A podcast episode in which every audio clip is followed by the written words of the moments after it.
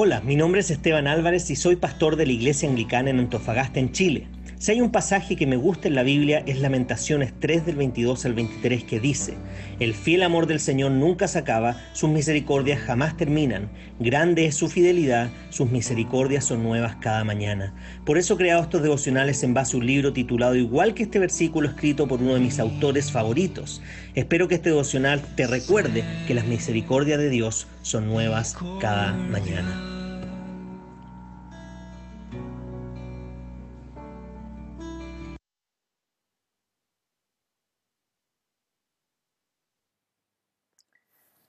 El devocional de hoy día está tomado del libro Nuevas Misericordias cada mañana de Paul David Tripp y lleva por título Ningún cúmulo de culpa o vergüenza puede hacer lo que la gracia puede hacer, hacernos personas que se deleiten en la voluntad de Dios.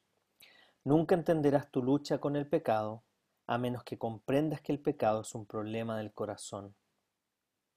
No es un problema de conducta, aunque sí está relacionado con ella. No es una tentación, aunque es una causa de ella.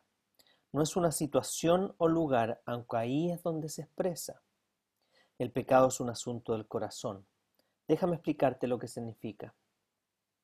La Biblia usa muchos términos para hablar de tu ser interior, ser espiritual, reflexión, deseos y motivaciones. Pero todos estos términos están resumidos en un gran término colectivo el corazón. Es uno de los términos más utilizados en la Biblia. De hecho, creo que no puedes entender el mensaje transformador de la Biblia a menos que entiendas este término. Es una definición para tener en mente al leer tu Biblia. El corazón es el núcleo de tu personalidad. Es donde se realizan tus pensamientos, emociones, deseos y motivaciones es el centro de adoración de tu ser. El corazón es la razón por la cual haces lo que haces y dices lo que dices. Literalmente tu corazón es lo que te da vida.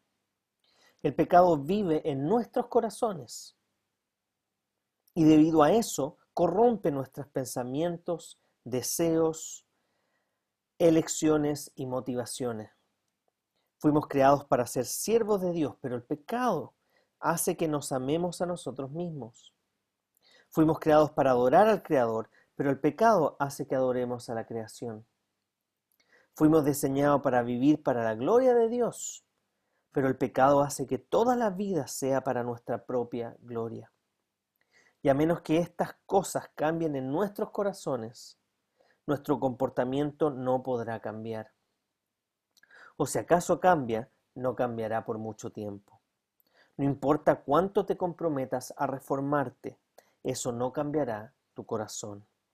No importa cuánto te esfuerces por no tener malos hábitos, eso no cambia tu corazón. No importa cuánto te golpees con culpa y vergüenza, eso no podrá cambiar tu corazón. No importa que huyas de ciertas situaciones, lugares o relaciones, eso no tiene el poder para cambiar tu corazón. No puedes huir del pecado porque no puedes huir de ti mismo. Los actos más escandalosos de penitencia son impotentes para hacer lo que es necesario, transformar el corazón. Entonces tú y yo fuimos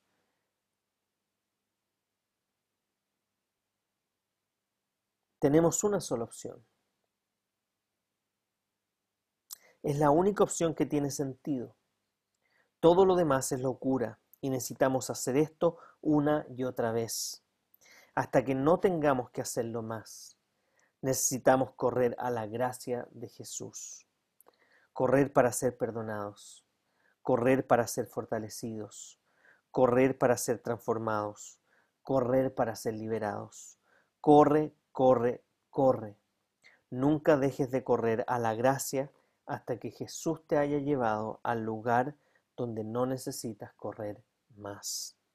Si quieres profundizar en este tema, puedes leer Marcos capítulo 7 del 1 al 23. Solo me gustaría agregar, ¿cuántas veces tratamos de maquillar nuestro corazón?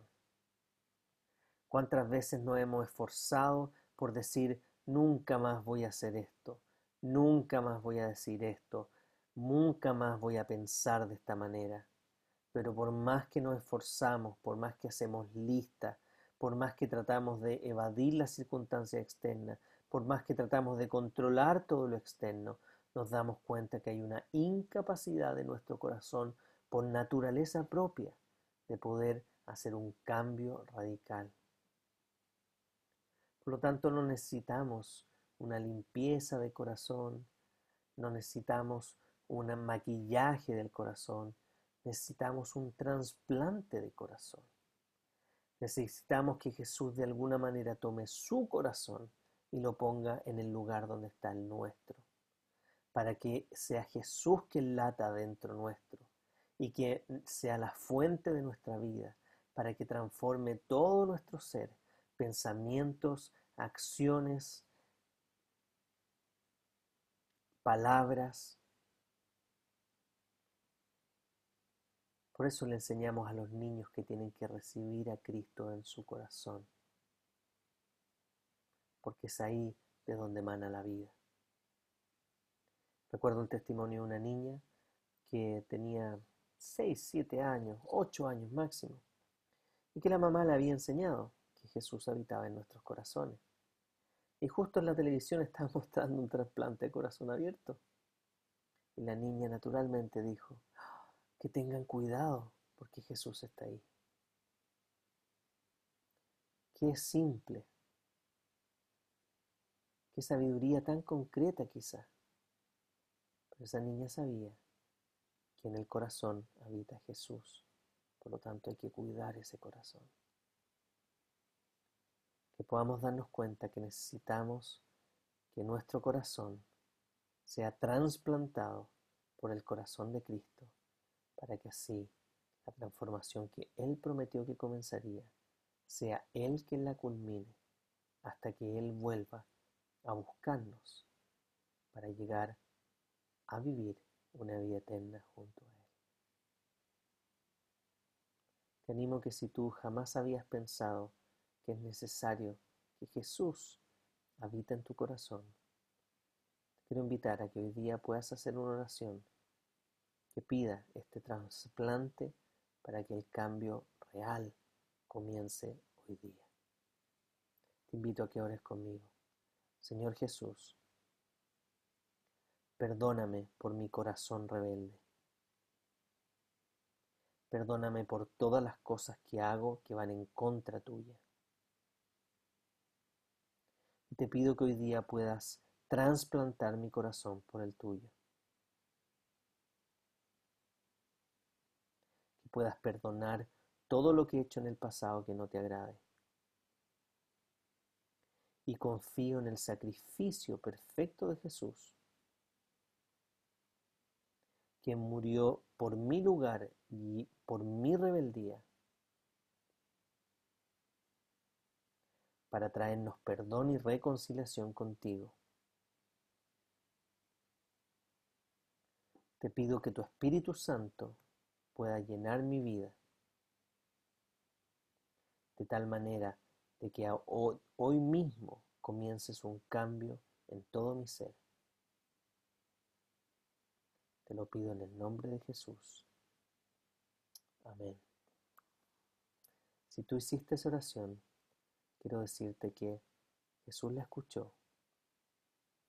Si estás dispuesto realmente y creíste lo que dijiste, entonces te puedo asegurar que la operación de tu corazón ya ha comenzado y que Jesús lo va a comenzar a transformar en un proceso que no será fácil, que va a durar toda la vida, pero que vale la pena realmente.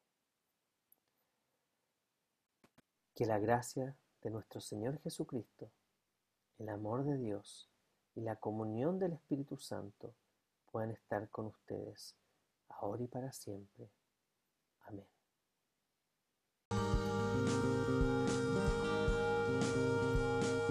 Si este devocional te ha ayudado de alguna forma, te animamos a que puedas compartirlo con otras personas. Además nos gustaría que nos escribieras a iasa.ih.cl o que visites nuestro canal de YouTube IASA espacio abajo ANF espacio abajo Iglesia espacio abajo Anglicana o que puedas visitar nuestro Instagram pastor.anglicano.antofa. Nos vemos en un próximo devocional de Nuevas Misericordias cada mañana.